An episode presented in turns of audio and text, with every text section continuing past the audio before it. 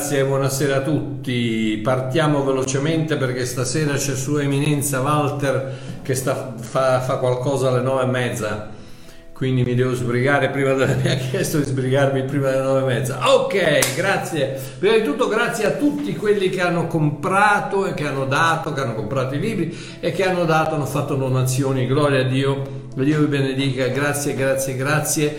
Facciamo parte tutti di questa opera chiamata Bosco.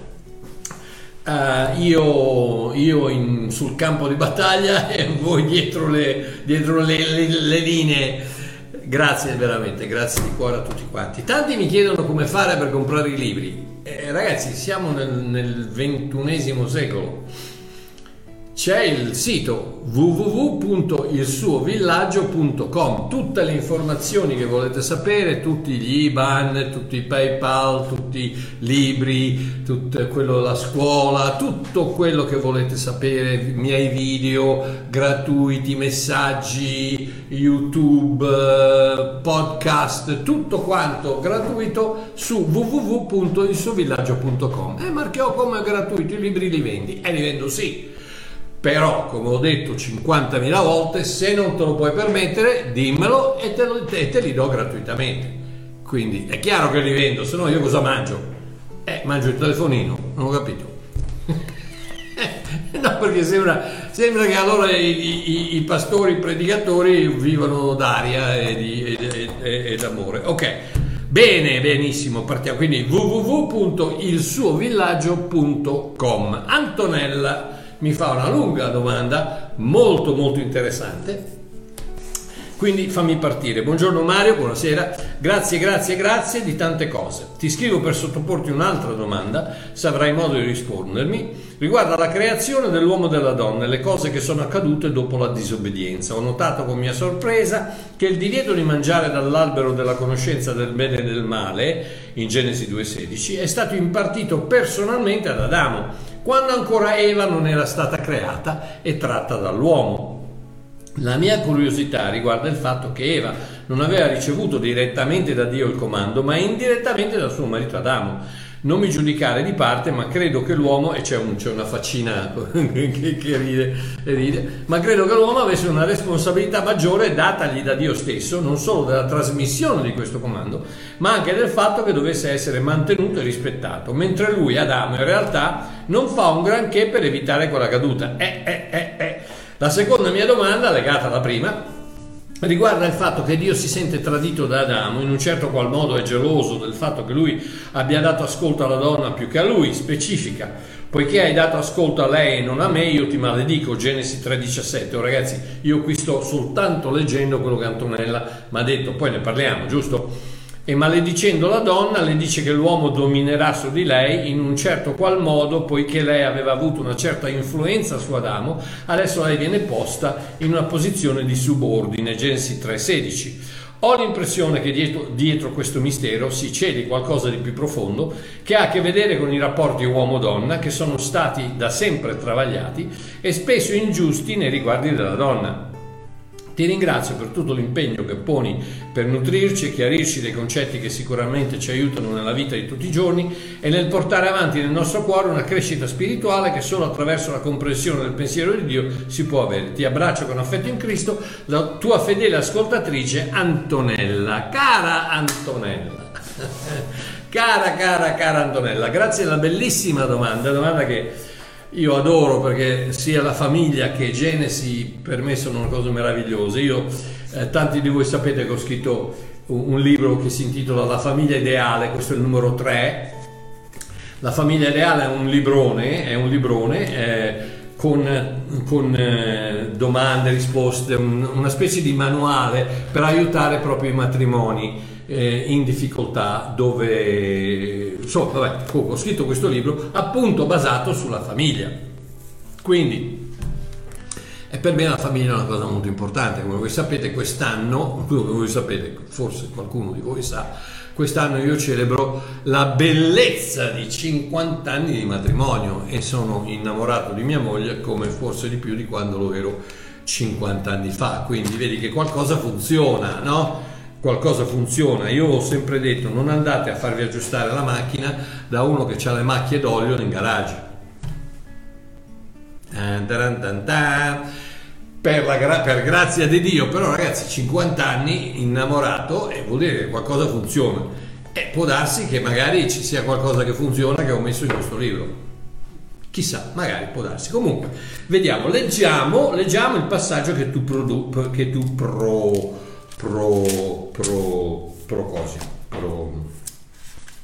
non mi viene la parola.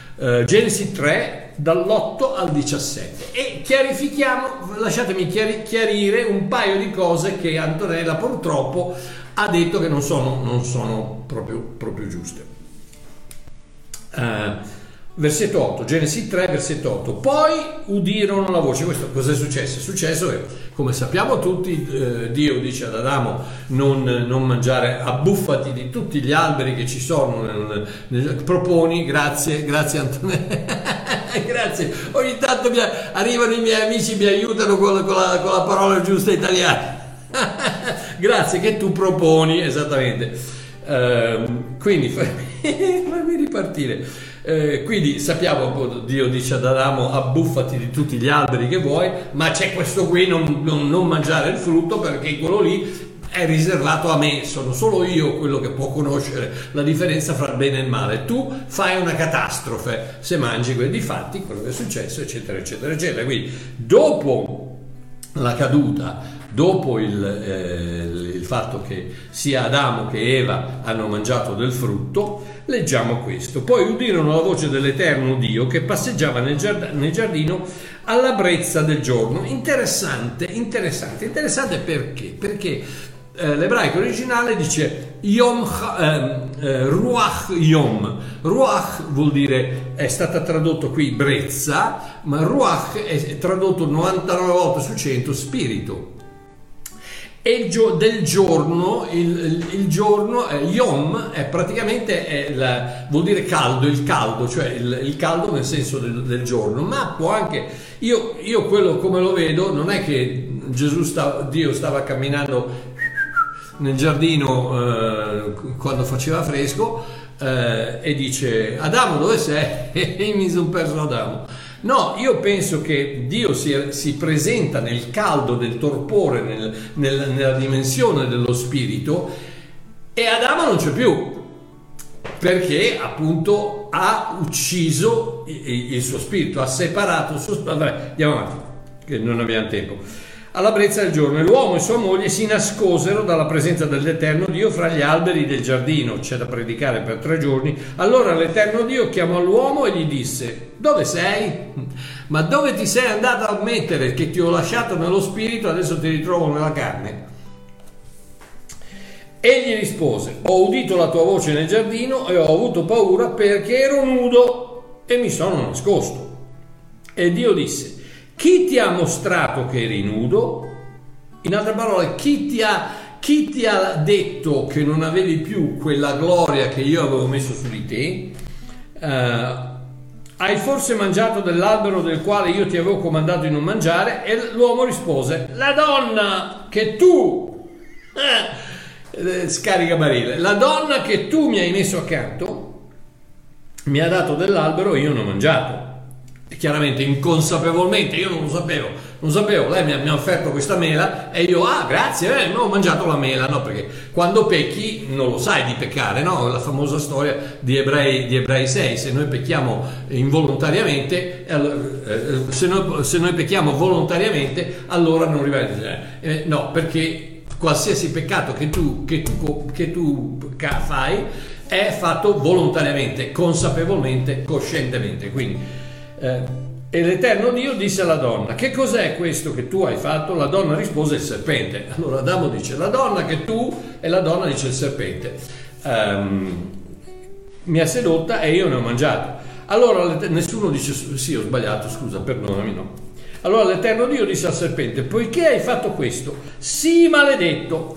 Adesso nota, perché adesso ti faccio vedere che Dio non maledice l'uomo, Dio maledice il serpente e il suolo. L'uomo non lo maledice mai, Mai, mai, mai. Dio benedice ciò che Dio benedice. Prima li aveva benedetti e gli aveva detto siate fruttiferi e moltiplicatevi. Ciò che Dio benedice non maledirà mai. Quindi Dio maledice il serpente fra tutto il bestiame, fra tutte le fiere dei campi. Tu camminerai sul tuo ventre e mangerai polvere tutti i giorni della tua vita, che ti fa pensare al fatto che fino a quel momento il serpente non camminava sul ventre, cioè non strisciava sul ventre, ma chissà che fosse una specie di dinosauro, una roba del genere, ma non si sa, non lo so, non supponiamo. Versetto 15: io porrò inimicizia tra te e la donna e fra il tuo seme e il suo seme. E come noi sappiamo la donna non ha seme, la donna ha uova ma non ha seme, il seme ce l'ha l'uomo. Quindi cosa vuol dire? Vuol dire che in qualche modo questa donna deve produrre un seme senza l'intervento di un uomo, e sta parlando di Cristo, il seme di Cristo. Esso ti schiaccerà il capo e tu gli ferirai il calcagno. Vabbè, andiamo avanti. Alla donna disse: io moltiplicherò grandemente le tue sofferenze e le tue gravidanze, con dolore partorirai figli. Oh, interessante, perché vuol dire, perché dice moltiplicherò le condoglie partirà? Perché probabilmente fino a quel momento non aveva dolore nel partorire figli. Ed ecco la risposta probabilmente al fatto da dove sono venute le mogli di Caino, le altre, la suocera, questo, quell'altro, come hanno fatto a moltiplicarsi, eccetera. Perché probabilmente fino a quel momento Eva faceva i bambini senza, non nel modo naturale come sappiamo noi. Quindi dice... moltiplicherò grandemente le tue sofferenze e le tue gravidanze, condoglie partorirà. E qui dove viene: i tuoi desideri si volgeranno verso il tuo marito ed egli dominerà su di te. Quindi questo è parte della dichiarazione, non maledizione, dichiarazione che Dio fa sulla donna. Tu sarai emotivamente dipendente da tuo marito, emotivamente dipendente da tuo marito. Poi disse ad Adamo: poiché hai dato ascolto alla voce di tua moglie e hai mangiato dell'albero circa il quale io ti avevo comandato dicendo non ne mangiare, il suolo sarà maledetto, non tu, il suolo sarà maledetto. Quindi tutto quello che è uscito dal suolo prima o poi morirà: il corpo di Adamo, il corpo di Eva, la terra, gli alberi, gli animali, tutto quello che è uscito dal suolo. Dio maledice il suolo e quindi prima o poi muore, incluso polvere se è polvere ritornerai. L'unico che non fa parte di questa maledizione chi è? È Cristo, che non è uscito dal suolo. Ok, ma non posso andare avanti. Il suolo sarà maledetto per causa tua, ne mangerai il frutto con fatica tutti i giorni della tua vita. Quindi cos'è la condanna, diciamo, il risultato di quello che hanno fatto? Che la donna viene susserviente, viene sottoposta al desiderio per suo marito, e l'uomo viene sottoposto alla sua necessità di sentirsi all'altezza. In altre parole, deve lavorare per poter produrre. La donna deve essere bella per poter essere accettata, per poter essere desiderata. Quindi c'è una mancanza emotiva da parte della donna e c'è una mancanza fisica da parte dell'uomo. Ecco perché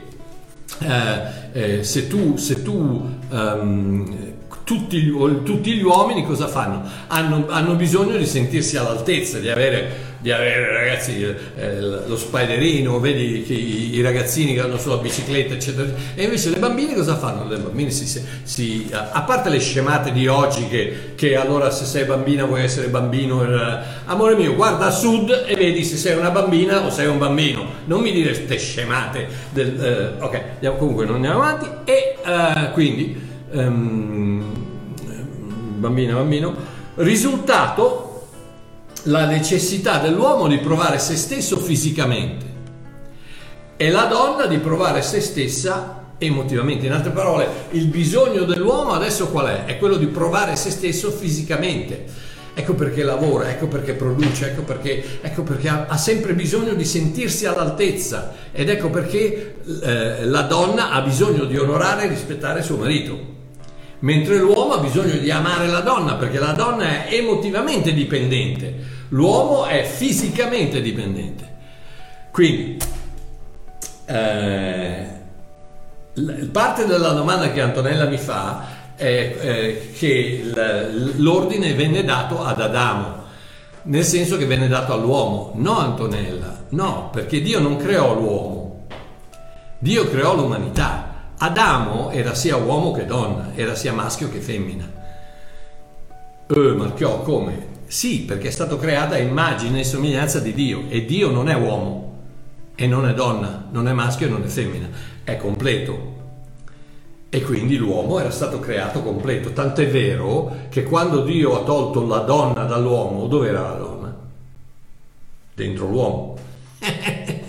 Quindi inizialmente Adamo, tant'è vero che Adam vuol dire più uomo nel senso specie, c'è uomo, poi c'è Ish e Isha, uomo e donna, Ish, Isha, ma Adam è come non lo so, un animale che c'è un leone maschio e poi c'è il leone femmina che si chiama leonessa, ma c'è il rinoceronte maschio, c'è il rinoceronte femmina, c'è l'uomo maschio e c'è l'uomo femmina. Quando Dio ha creato Adamo era completo, era sia maschio che femmina, quindi l'ordine è stato dato all'umanità ed è l'umanità che ha sbagliato, quindi sia l'uomo che la donna. Poi quando Dio ha tolto la donna dall'uomo, adesso ci sono queste due entità e poi Dio dice: adesso riunitevi e create quella cosa meravigliosa che io ho chiamato il matrimonio, diciamo, no?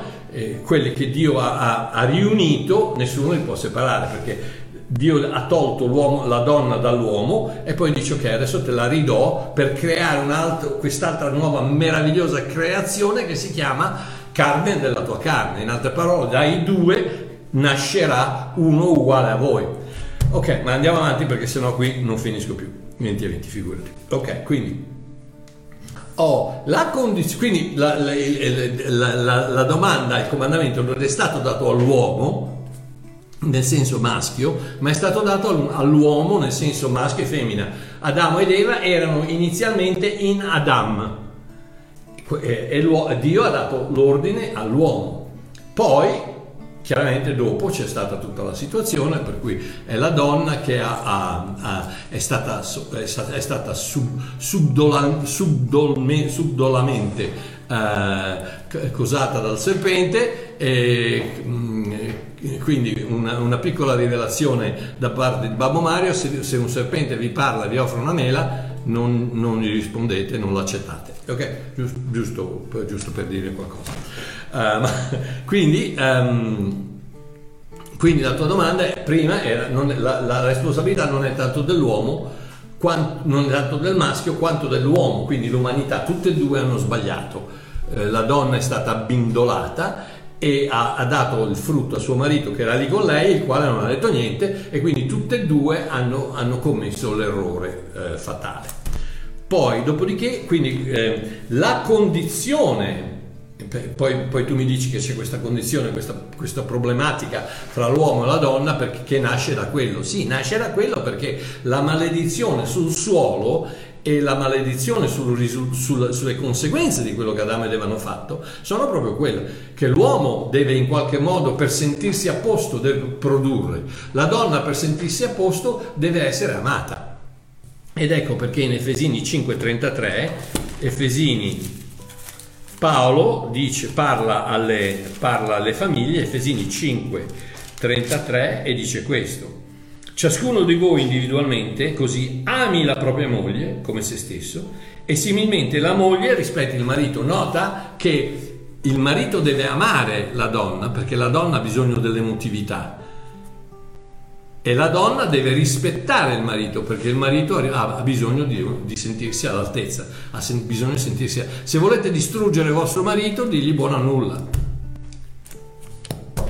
Se volete distruggere vostra moglie, digli sei brutta. Quindi operate nell'opposto. Che lo sentite o no, non mi interessa niente se lo sentite o no. Ma se non volete il vostro matrimonio, di avere un matrimonio felice, fate quello che volete, andate a parlare con gli psichiatri, andate a fare quello che dice Hollywood. Se non volete che funzioni il matrimonio, fate quello. Ma se volete che funzioni, Mariti, amate le vostre mogli, mogli, rispettate e onorate i vostri mariti. Vabbè, chissà, magari un giorno faremo una serie di insegnamenti sulla famiglia ideale, sul libro. Ok, andiamo avanti. Donatella, spero di averti risposto, fammi sapere. Francesco, no, non il Papa. Francesco, buongiorno Mario, pace a te, sono Francesco, da Mannheim in Germania. Sarò breve. Cosa ne pensi degli avvistamenti UFO? Come si concilia, fra parentesi, ammesso e non concesso con gli insegnamenti biblici? Certo che mi illuminerai anche su quest'opera, ti ringrazio anticipatamente con sincero affetto, a presto. Purtroppo Francesco non credo, per due motivi, uno per il Covid e l'altro perché purtroppo da quando ho cominciato a predicare la grazia non mi avete più invitato, anzi salutami tanto i pastori, gli anziani eccetera eccetera che Mario e Babbo Mario non mi invitano più. Ok, caro Francesco, è una domanda tipica. La domanda tipica qual è? Quella che ne parlano tutti ma la Chiesa non dice una parola, quindi grazie di una domanda molto interessante. Come alla luce della Bibbia, cosa sono questi UFO? Ok, vediamo un paio di possibilità. Ok, 1. Allucinazioni. Potrebbe darsi dei giochi di luce, senz'altro, io non l'ho mai visto. L'ho visto una volta, ma era un pallone stratosferico. Potrebbe essere un'allucinazione. Però io ho un figlio che era ai Caraibi una notte e mi ha detto era sulla spiaggia lì a godersi la notte stellata e tutto a un tratto a 30-40 metri sulla testa è arrivato questo affare qui, 3 cerchi rossi che vibravano che sono rimasti sulla sua testa per un paio di minuti, quindi non un'allucinazione, e poi sono andati via. Questo è mio figlio. E poi sappiamo tutti che ci sono state migliaia di di visualizzazioni, come si dice. Quindi potrebbe essere un'allucinazione, chissà, può darsi, non lo so. 2, potrebbero essere delle armi segrete, possibile, cose che ancora noi non conosciamo. Ricordatevi sempre di una cosa molto semplice, che l'Airbus A380, quello a 2 piani, quel bestione enorme, il più grande aereo che vola, l'Airbus A380 poteva volare ai tempi di Pietro e Paolo. Come Marchio? Sì, tutto se lo costruivi poteva volare, perché le leggi per poter volare esistevano a quei tempi come esistono oggi. Non è cambiato, la gravità è la stessa, l'ala è la stessa, il thrust, la spinta è la stessa, quindi avrebbe potuto funzionare ai tempi di Giulio Cesare come funziona adesso. Perché non ha funzionato? Perché non l'ha scoperto nessuno. Quindi può darsi che ci sono cose oggi che qualcuno ha scoperto, che qualche scienziato, qualche nazione, qualcuno ha scoperto, che noi ancora non le conosciamo, non conosciamo questa tecnologia, che magari però può darsi che sia anche possibilità che sia un'arma segreta. Ciò che è impossibile oggi può essere possibile domani. Non lo so, può darsi. 3. E il 3 che è il favorito dei cristiani evangelici, che sono angeli e demoni. È la possibilità più favorita del angeli e demoni. Il primo capitolo di Ezechiele, che parla proprio di queste macchine da guerra, diciamo, con gli occhi dentro agli occhi, e le gambe dritte, le ali, parla praticamente come se fosse un'apparizione di un razzo o di un disco volante a una persona che ha vissuto 2500 anni fa. quello che succede oggi, se una persona, se un Ezechiele, un Isaia, un Mosè, un Noè vedesse quello, vedesse che con un telefonino io posso parlare a decine di migliaia di persone in giro per il mondo, e non eppure può darsi. Non lo so, ne parla il libro ne parla l'Apocalisse, ne parla, vediamo un attimo 2 Tessalonicesi, vediamo cosa dice seconda Tessalonicesi. Seconda Tessalonicesi. Timoteo, Tessalonicesi, Colossesi, seconda Tessalonicesi, capitolo 2 dal versetto 9, e dice questo: la venuta di quell'iniquo, sta parlando dell'Anticristo. È interessante perché la parola originale nel greco originale, che è tradotta molto meglio in inglese, lawlessness. Lawlessness vuol dire mancanza di legge, cioè praticamente anarchia. E oggi, se c'è un momento in cui questo mondo, e tutto il mondo, è nell'anarchia, è proprio oggi, dove va bene tutto, qualsiasi cosa. Ed è per quello che incomincia a sollevarsi questo mostro di tirannia, dove i governi incominciano a cercare di controllare le popolazioni. Quindi dice: la venuta di quell'iniquo, l'Anticristo, avverrà per l'azione di Satana, con ogni sorta di portenti, di segni e di prodigi bugiardi, e con ogni inganno di ingiustizia in quelli che periscono, perché non hanno accettato l'amore della verità per essere salvati. E qui chiaramente questi sono i non credenti. E per questo Dio manderà loro efficacia di errore, perché credano alla menzogna.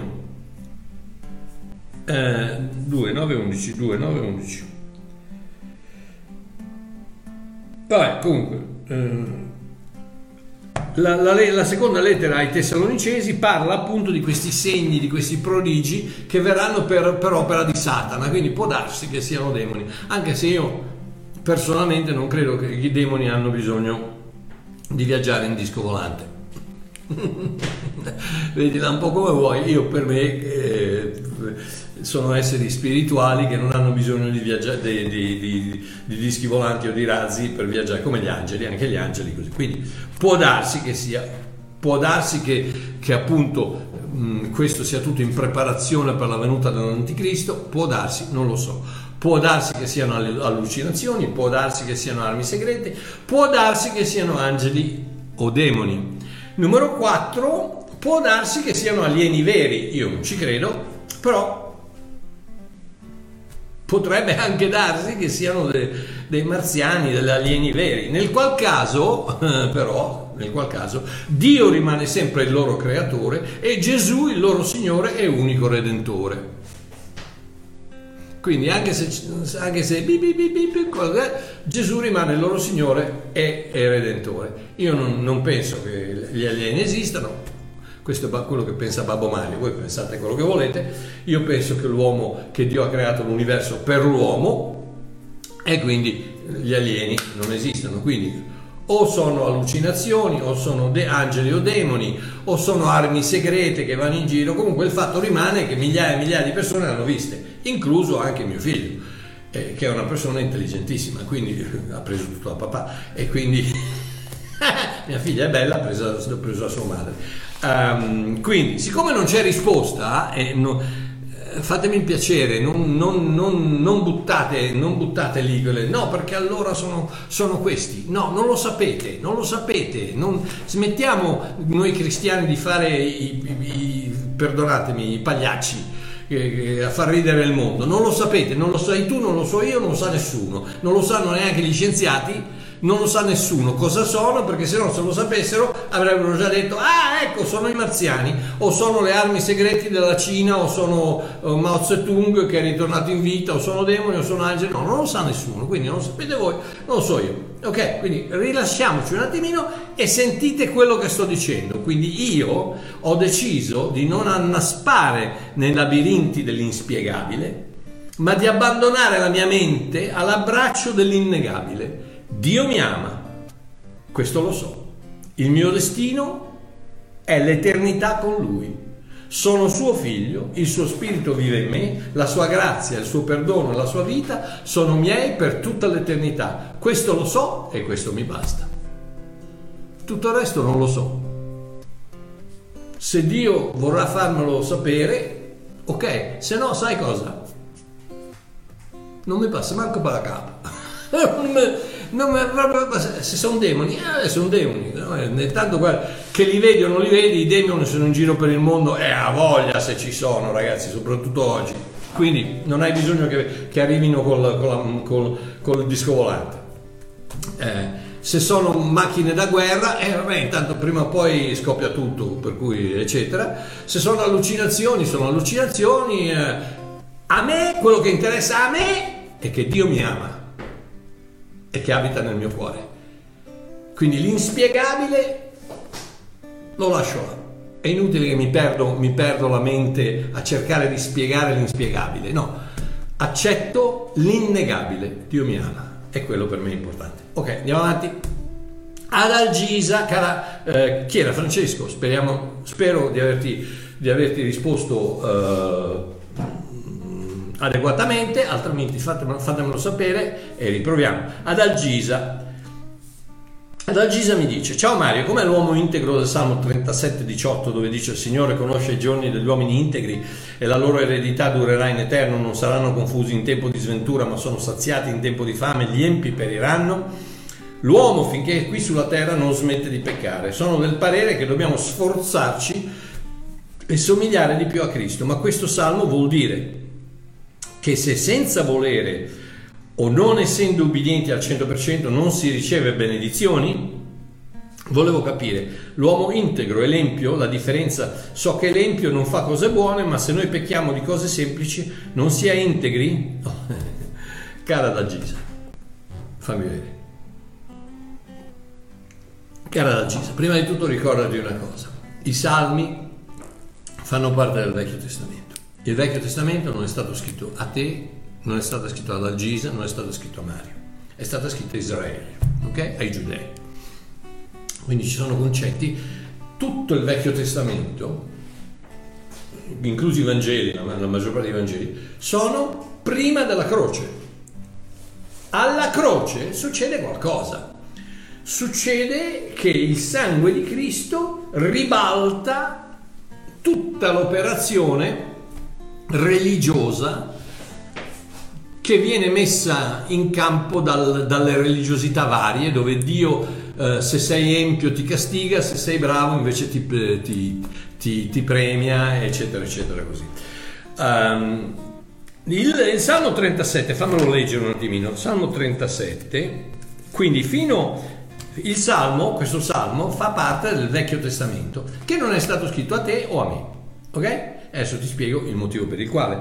37. Poiché le braccia degli empi, 37:18. L'Eterno conosce i giorni degli uomini integri e la loro eredità durerà in eterno. Essi non saranno confusi nel tempo dell'avversità e nei giorni di carestia saranno saziati. Che bello, ok? Ma gli empi periranno, i nemici dell'Eterno saranno consumati e andranno in fumo come grasso di agnello. Quindi cosa dice Adalgisa? Adalgisa dice, cioè vengono saziati perché sono bravi, perché sono integri, e gli empi vengono castigati perché dice, però anche noi oggi tutti quanti un pochino, un peccatuccio più o meno, sì, dobbiamo assomigliare a Cristo. Adalgisa, parentesi, non devi assomigliare a Cristo, toglitelo dalla testa, non devi. Gesù non è venuto a farti assomigliare a lui, Gesù è venuto a darti la sua vita. La religione dice devi essere come Buddha, devi essere come Confucio, devi cercare di imitare Maometto, devi fare come Padre Pio, devi cercare di essere santo come il Papa, come la Madonna, no, quella dice la religione. Il Vangelo ti dice sono venuto a portarvi vita e vita in abbondanza, punto. Adesso se ricevi, la sua vita diventa la tua vita e tu non assomigli più a Cristo, ma Cristo è in te. E la perfezione non ha simili, o è perfetta o non è perfetta. Non puoi assomigliare alla perfezione, o sei perfetto o non lo sei. Difatti Nel Nuovo Testamento Paolo cosa dice? 2 Corinzi 5,21: colui che non conobbe peccato fu fatto peccato per noi, che noi potessimo diventare la giustizia di Dio in Cristo Gesù. Quindi ecco che empio se ne va, integro, tamim, che vuol dire completo, diritto, giusto in ebraico, empio rasha, che vuol dire colpevole, malvagio, nemico. Quindi i due se ne vanno e diventa cosa? Una nuova creatura. Tutti coloro che sono in Cristo sono una nuova creatura. Le cose vecchie sono passate, ora tutto è diventato nuovo. Quindi non devi assomigliare a Cristo, perché hai Cristo in te, la speranza della gloria. Non sono più io che vivo, ma è Cristo che vive in me. Quindi non uscite da questa mentalità che io devo imitare Cristo. No, non devi imitare Cristo niente, devi lasciare che Cristo ti guidi dall'interno, che Cristo ti produca la sua vita attraverso la tua, che viva attraverso di te. Prima Pietro 3,18 dice questo: Cristo ha sofferto una volta. Cristo ha sofferto una volta per i peccati. Quindi ragazzi, l'Eucarestia, la transustanzazione, che Gesù arriva, viene e ogni volta che il prete tira su l'ostia, Gesù muore, ripete il sacrificio, versa il suo sangue, sono baggianate, parola baggianattare. Sono baggianate. Cristo ha sofferto una volta per i peccati, il giusto per l'ingiusto, per condurci a Dio. Quindi il giusto per l'ingiusto ci ha ricreati, ha sofferto una volta sola per i peccati, ha cancellato il peccato, l'agnello di Dio che toglie il peccato dal mondo, non i peccati, il peccato, quindi la natura del peccato che non esiste più nei credenti, per portarci a Dio, per portarci con Lui a Dio. Tant'è vero che Paolo cosa dice? Dice: siamo seduti in Cristo alla destra del Padre nei luoghi celesti. Quindi ecco che l'empio o l'integro non esiste più, esiste una nuova creazione, una nuova creatura in Cristo Gesù. Tutto nel Nuovo Testamento non esiste essere bravi al 37%, quella è la religione, la santificazione progressiva, tutte le scemate che dicono i religionisti. No, non c'entra niente. Nel Nuovo Testamento o sei figlio o non lo sei, o sei perfetto o in cielo non ci vai, o sei santificato al 100% o in paradiso non ci vai, o sei integro al 100% o da Dio non ci arrivi. No, ma io marchio al 99%, ho sbagliato una cosina. Scusa, non ci arrivi. L'unico modo di poterci arrivare è attraverso Cristo, che è morto una volta sola per i nostri peccati, per condurci a Cristo, il giusto per l'ingiusto. Siate perfetti come vostro Padre nei cieli è perfetto. È buona fortuna senza Cristo. Quindi vedi che nel Nuovo Testamento, dopo la croce, dopo Giovanni 19:30, dopo la croce non c'è più una quasi integrità, un'impietà, no, o sei integro o non lo sei.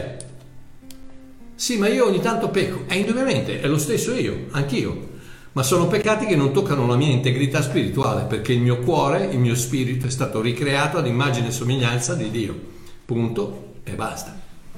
Io sono perfetto in Cristo, in Dio, ed è per quello, è l'unico motivo per il quale posso andare da Dio, perché solo la perfezione può andare da Dio.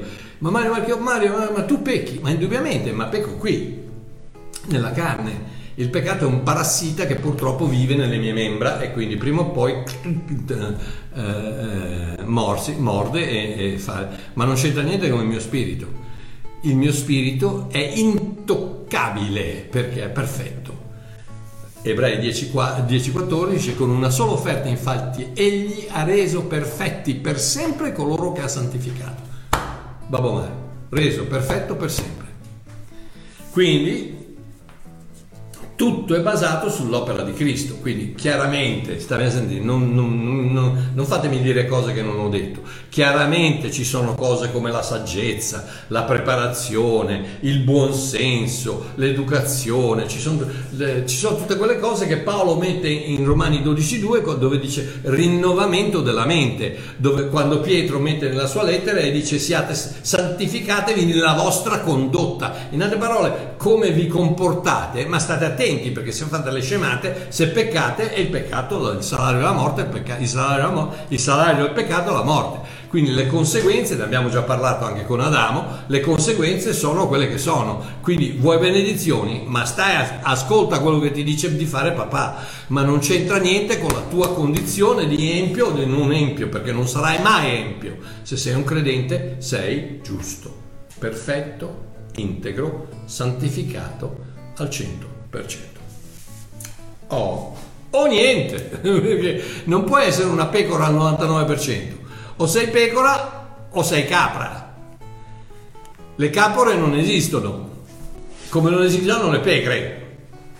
O sei pecora o sei capra, non ci sono animali ibridi, ok? Quindi 100% o niente. La relazione con Dio è basata su Cristo, non su noi. Adesso fammi leggere un attimino i Galati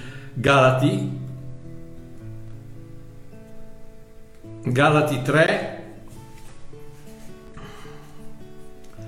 dall'annuncio, Galati capitolo 3, dall'annuncio, le lettere di Paolo, libera interpretazione di Babbo Mario, le lettere di Paolo. Ok, Galati capitolo 3, se avete la vostra Bibbia, leggete la vostra Bibbia, così seguite e vedete come ho interpretato le scritture tradizionali alla luce della grazia. Galati capitolo 3, Paolo chiaramente sta parlando ai Galati, i quali stavano pensando di tornare indietro a Mosè, al Vecchio Testamento, alla Torah, alla legge, eccetera. E Paolo dice: ma siete diventati matti? Ma vi hanno fatto una fattura? O forse avete lasciato il cervello in sinagoga? Proprio voi che avevate Gesù crocifisso come assoluto centro nella vostra vita, come è possibile dubitare della verità? Domanda: su quale base avete ricevuto lo Spirito Santo? Dono o ricompensa? Non è forse stato quando avete ricevuto il dono della sua giustizia rispondendo sì alla sua offerta? Solo dei pazzi possono pensare di poter portare a termine con i loro sforzi quanto Dio ha iniziato con la sua grazia. Se non avete avuto né la forza né la santità di iniziare questo processo, cosa vi fa pensare che adesso lo possiate perfezionare? Come se i vostri sforzi potessero aggiungere un microgrammo di miglioramento a ciò che Dio ha già fatto in Cristo.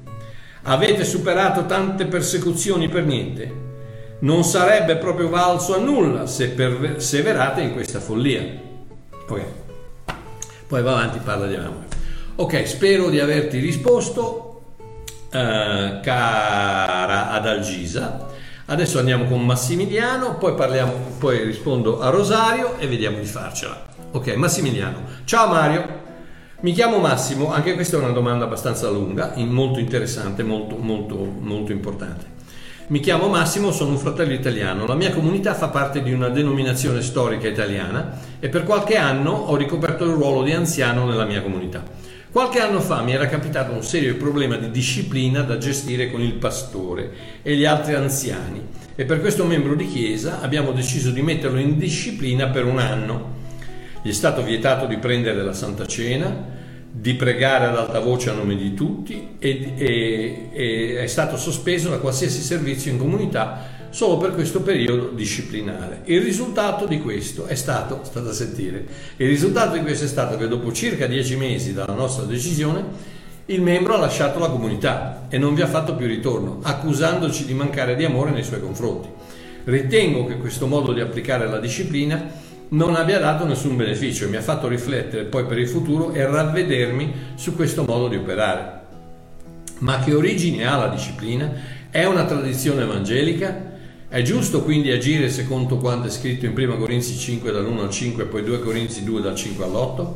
alla luce della grazia e dell'amore che il Signore Gesù ci dona, per favore, secondo la tua esperienza di pastore quarantennale, ragazzi, dall'83, quasi quarantennale, e anche per aver visitato diverse realtà cristiane in giro per l'Italia, tantissime, e all'estero, tantissime, ti chiedo dei consigli o almeno delle linee guida basilari su come è consigliabile gestire questo argomento nella comunità.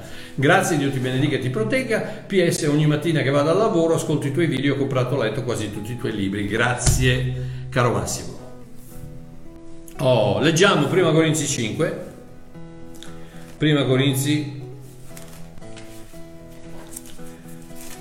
Leggiamo 1 Corinzi 5 e vediamo cosa dice Paolo. Cos'era successo? Era successo che questo signore, Corinto era una città portuale, ed era un po' come Marseille alla ventesima potenza, Ibiza alla trentesima potenza. C'era di tutto, c'erano bordelli, c'erano tempi con le prostitute, c'era di tutto di più a Corinto. E cosa è successo? È successo che questo signore ha deciso di andare a letto con la sua matrigna. Prima Corinzi 5. Paolo dice: si osa addirittura dire che tra di voi vi è fornicazione, una tale fornicazione che non è neppure nominata fra i gentili. Immaginate, in quel tipo di società che c'era, era anche una cosa ancora più tremenda di quello che facevano loro, cioè che uno ha la moglie del padre. Sì, è un pochino.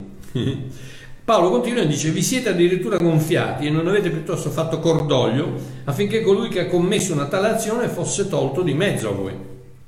Ora io, assente nel corpo ma presente nello spirito, ho già giudicato come se fossi presente colui che ha commesso ciò.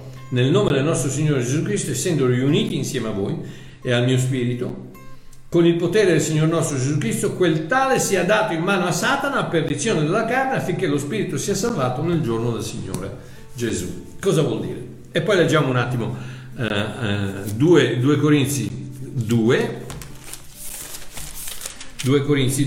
Cosa succede? Succede che Paolo gli dice agli anziani della chiesa di Corinto, ricordate che questi sono quelli che si ubriacavano alla cena del Signore, si abbuffavano, mangiavano, è una catastrofe, la chiesa di Corinto era una catastrofe, che quindi gli sta dicendo questo qui che fa queste cose. Fra l'altro lasciatemi leggere un attimino un paio di versetti in più, se non sbaglio, perché difatti, vedi, 6, 1 Corinzi 5, 6 dice: il vostro vanto non è buono, non sapete che un po' di lievito fa fermentare tutta la pasta? Toglietevi dunque il vecchio lievito affinché siate una buona nuova pasta, che come ben siete senza lievito. La nostra Pasqua, infatti, Gesù, cioè Cristo, è stata immolata per noi. Celebriamo perciò la festa non con vecchio lievito, ma con lievito di malvagità e di malizia, ma con azimi di sincerità e di verità. Cosa vuol dire? Vuol dire, ragazzi, rendetevi conto che se il peccato nella comunità rimane intoccato, prima o poi si infila da tutte le parti. Io mi ricorderò sempre un ragazzo nella mia chiesa che mi venne a dire che siccome uno degli delle persone in prima fila, diciamo, di Bosco, aveva ripreso a fumare, anche questo ragazzo aveva ripreso a fumare perché l'aveva fatto lui. Lo so, sono scemate, se uno va a dare le testate nel muro, siccome le fa lui, lo vuoi fare anche tu? No, usa il buon senso che Dio ti ha messo in testa. E piuttosto digli: ma sei scemo, non dare testate nel muro, ma perché se fumi non vai in paradiso? Sì, amore mio, la voglia, se sei cristiano vai in paradiso anche se fumi, però ci vai prima di Babbo Mario, ci arrivi prima di Babbo Mario. Quindi ritorniamo alla solita cosa: il tuo spirito è perfetto, il tuo cuore è perfetto, però le conseguenze del peccato sono la morte. Quindi dice: il lievito va a finire. Quindi 2 Corinzi 2 dal 4 all'8. E Paolo quindi cosa gli dice? Gli dice: prendete quest'uomo e buttatelo, mettetelo fuori dalla comunità, perché non diventi un cancro che infetta tutto il resto della comunità. Mettetelo fuori praticamente, esiliatelo per un periodo di tempo, perché si renda conto quali sono le conseguenze del suo peccato. Quando dice mettetelo nelle mani di Satana, vuol dire mettetelo nelle mani delle conseguenze del suo peccato. Non è che dice mettetelo nelle mani di Satana. Ci sono cristiani che vanno in giro, ecco, mettetelo nelle mani di Satana, nelle mani delle conseguenze del suo peccato, che possa capire il suo errore, il suo peccato, e che quindi possa essere salvato il giorno del giudizio. Perché? Perché è cristiano, sarà salvato il giorno del giudizio, pur se il suo corpo, la sua mente, le sue relazioni, la sua salute andrà a farsi friggere. 2 Corinzi capitolo 2 versetto 4. Paolo adesso, dopo aver detto di fare quello alla Chiesa, adesso risponde la lettera seguente e dice: vi ho scritto infatti con molte lacrime e con grande afflizione e angoscia nel cuore.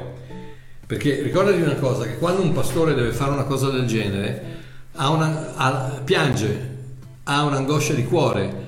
Non si mette sul pulpito e punta il dito e dice: allora tu che hai peccato, fuori di qua, non potrai mai più fare la Santa Cena, per un anno sei in disciplina, non puoi parlare a nessuno, non puoi pregare, non puoi fare la Santa Cena. No, piange, gli si spezza il cuore e fa quello che l'amore gli dice di fare, perché facendo così può recuperare la persona.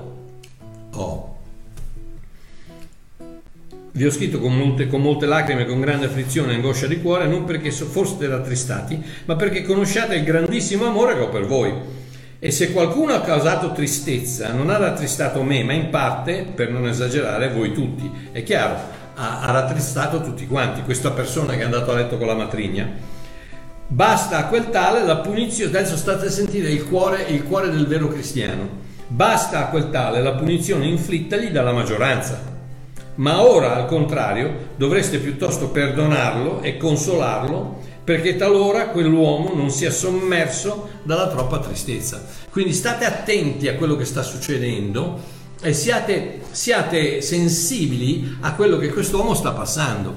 È il momento che, cioè, questo non è fatto, la disciplina non è una cosa che fai a una persona, è una cosa che fai per una persona. È lo stesso con i figli. Non lo fai a loro, lo fai per loro. Ok? Vi faccio un esempio. L'unico scopo qual era? Ne abbiamo parlato adesso. Non dare un cattivo esempio. Cioè, il motivo per cui lo esiliavi, lo mettevi fuori, era per proteggere la comunità, ma non per castigare lui. Non descrivere e maledire la tenebra, annuncia e benedici la luce. Quando predichi, annuncia bene, sì, parla della grazia, parla dell'amore di Dio, parla del perdono, verrai e fidati di Dio. Devi portare, adesso sto parlando a Massimo perché mi ha chiesto cosa devo fare, porta un messaggio chiaro e inequivocabile sulla deleteria conseguenza del peccato, ma senza condanna. Non maledire la tenebra, non descrivere la tenebra, adesso tutti i peccati, no? Perché allora ci sono gli studi sulla lussuria, sulla ingordigia, su questo, su quello, su quell'altro. Non andiamo a studiare il peccato, no, ti ho parlato del puro sangue, non andare a studiare la zecca sul puro sangue, buttala fuori e studia il puro sangue. Parla, annuncia e benedici la luce, non maledire ed scrivi la tenebra. Messaggio chiaro e inequivocabile sulle conseguenze del peccato, ma senza condanna. Io mi ricordo sempre,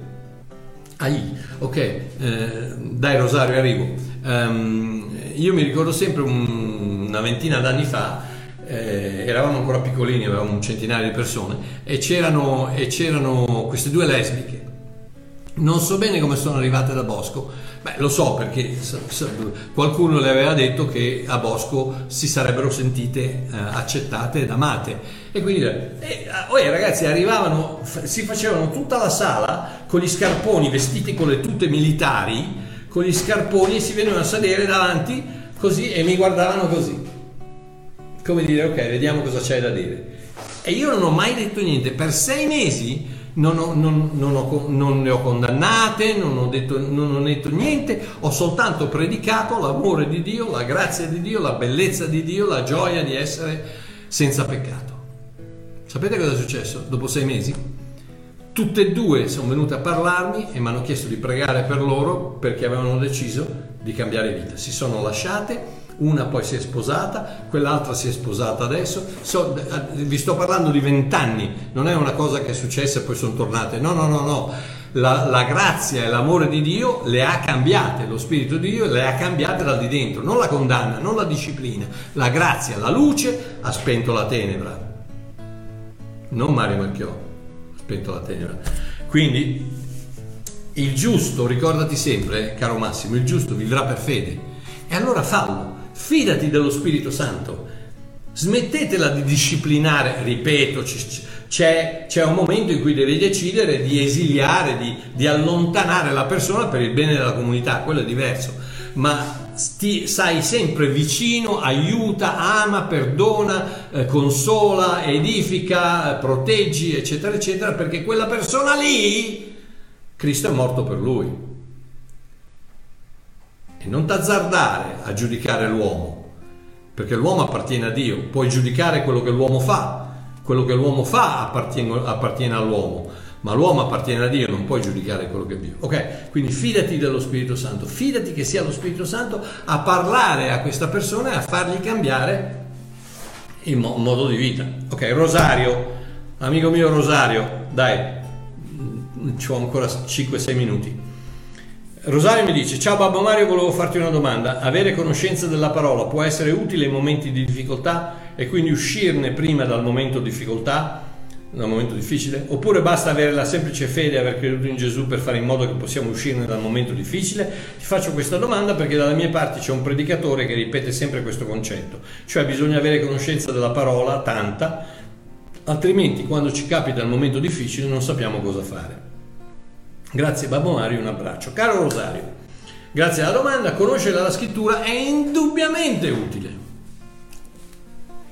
Non lo metto in dubbio, è indubbiamente utile, ma i risultati nella tua vita non sono mai proporzionati alla tua abilità, ma alla sua grazia.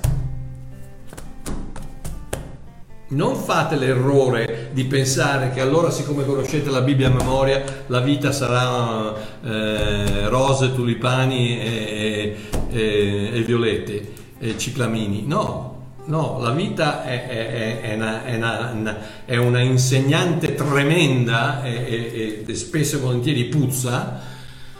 Che tu conosca la Bibbia o no, guardati intorno.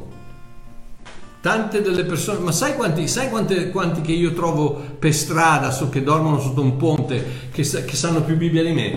Guarda i testimoni di Geova. Ci puoi contare che i testimoni di Geova ti mettono al tappeto con la loro conoscenza della Bibbia. Sbagliata, però sempre conoscenza della Bibbia, sempre conoscenza della Scrittura. Quindi, e ricordati una cosa, che la Scrittura, come la conosciamo noi, come l'abbiamo noi in questo libro, è stata disponibile soltanto negli ultimi secoli dello scorso millennio, nel 1800-1900. Prima le Bibbie non esistevano, gli unici che avevano dei pezzetti di scrittura eccetera erano i re, erano i papi, erano gli arcivescovi, erano i principi ricchissimi che avevano un pezzettino, qualcosa delle scritture. Poi dal 1500, chiaramente, dopo che da Gutenberg, dopo che hanno incominciato a stampare le Bibbie, allora piano piano, ma anche a quei tempi, ricordatevi sempre che oggi la maggior parte delle persone sa leggere e scrivere. A quei tempi, se c'era una persona che sapeva leggere e scrivere, era il principe, era il re, era il nobile, era ma non c'era una scrittura, amore mio, non c'era una scrittura, quindi tu cosa sapevi? La Bibbia a memoria? No, sapevi quello che ti era stato detto oralmente da un'altra persona, era un messaggio. I cristiani di quei tempi trionfavano nella vita perché non avevano un libro, avevano un messaggio. Ok, ecco perché in Luca capitolo 17 vediamo Gesù che dice una cosa interessante. Luca capitolo 17, dai che ce la facciamo, 03, ok. Luca capitolo 17 dal 3 al 10 dice questo. Gesù dice: state attenti a voi stessi, se tuo fratello pecca contro di te riprendilo, e se si pente perdonagli, e se anche peccasse 7 volte al giorno contro di te, 7 volte al giorno ritorna a te dicendo mi pento, perdonagli. Allora gli apostoli dissero al Signore: accresci in noi la fede. E il Signore gli disse: mi raccomando, accumulate più fede possibile, perché più fede avete nella parola e più riuscirete nella vostra vita. No, dice: se aveste tanta fede quanto un granello di senape, potreste dire a questo gesso sradicati e trapiantati in mare, ed esso vi ubbidirebbe. Perché? Perché non è la quantità, è la potenza della fede di Cristo in un granello di senape che ti può spostare le montagne. Non è la tua fede, è la fede di Cristo. Quindi adesso sta a sentire. Purtroppo cosa c'è? C'è tanto del movimento della fede, quelle chiese che sono basate sulla fede, la parola, devi conoscere la parola, eccetera. La maggior parte di quelli, non dico tutti, ma la maggior parte sono lì per poter controllare le persone. Perché? Perché allora devi fare lo studio biblico di qua, e non sto dicendo che non lo devi fare, lo fai, sì, perché più la conosci meglio è, e più quello che abbiamo a disposizione è un libro che ci parla del nostro Signore, del nostro amore. Quindi lo leggi, lo studi, sapete io come amo la Bibbia, lo sapete benissimo, ma vi sto dicendo che se tu usi la conoscenza della Bibbia per poter forzare la mano a Dio, e non hai capito niente. Non c'è niente di male a confessare, a sgridare i demoni, a meditare la parola, ma lo fai per te, non per forzare Dio. La tua fede non muove la mano di Dio, la sua grazia muove la mano di Dio, il suo amore per te muove la mano di Dio. Ok, andiamo avanti. Voglio leggere questo perché questo qui è interessante, l'ho visto oggi pomeriggio. Ora, chi di voi, se ha un servo ad arare, a pascolare il gregge, gli dirà quando è tornato a casa dai campi: vieni subito a metterti a tavola? Non gli dirà piuttosto: preparami la cena, rimboccati le vesti e servimi affinché io abbia mangiato e bevuto, poi mangerai e berai tu? Ringrazierà forse quel servo perché ha fatto le cose che gli erano state comandate? Non lo penso. Così anche voi, quando avrete fatto tutte le cose che vi sono comandate, dite: siamo servi inutili, abbiamo fatto ciò che dovevamo fare. E qui, come al solito, gli evangelici si immettono nella storia. Ecco, vedi, siamo servi inutili, abbiamo fatto soltanto quello che dovevamo fare. Non sei un servo, sei un figlio. Mentre il servo sta servendo a tavola, il figlio è seduto con papà a mangiare. Non sta parlando a te, sta parlando ai servi giudei della Torah e della legge, che non c'entrano un accidente niente. Tu non hai bisogno di servire, qui non sta parlando a te, il figlio mangia a tavola con papà, tu non sei lì che servi. Quindi non hai bisogno della conoscenza della parola, non hai bisogno di dire: allora papà, siccome tu la tua parola dice che non mi mancherà mai nulla, che il mio Signore supplirà tutti i miei bisogni, posso avere un pezzettino di bistecca? Cosa fa il figlio? Il figlio piglia: papà, passami la bistecca. Perché è tua, perché sei figlio, non sei un servo, sei un figlio. Quindi sì, la fede va bene, sì, la conoscenza della parola va bene, sì, va bene, ma non mettetevi in testa che c'è un meccanismo per il quale puoi mettere in moto Dio. No, Dio non lo metti in moto, amore mio. Dio si è messo in moto 2000 anni fa quando ha messo Cristo sulla croce una volta per sempre. Adesso goditi la tua relazione che hai con Dio. E finisco con questo. Dio non risponde alla profondità della tua conoscenza, ma all'intimità della tua relazione. Un abbraccione da Babbo Mario, vi voglio bene. Stasera abbiamo bruciato i circuiti. Ci sentiamo mercoledì. Un abbraccione, ciao.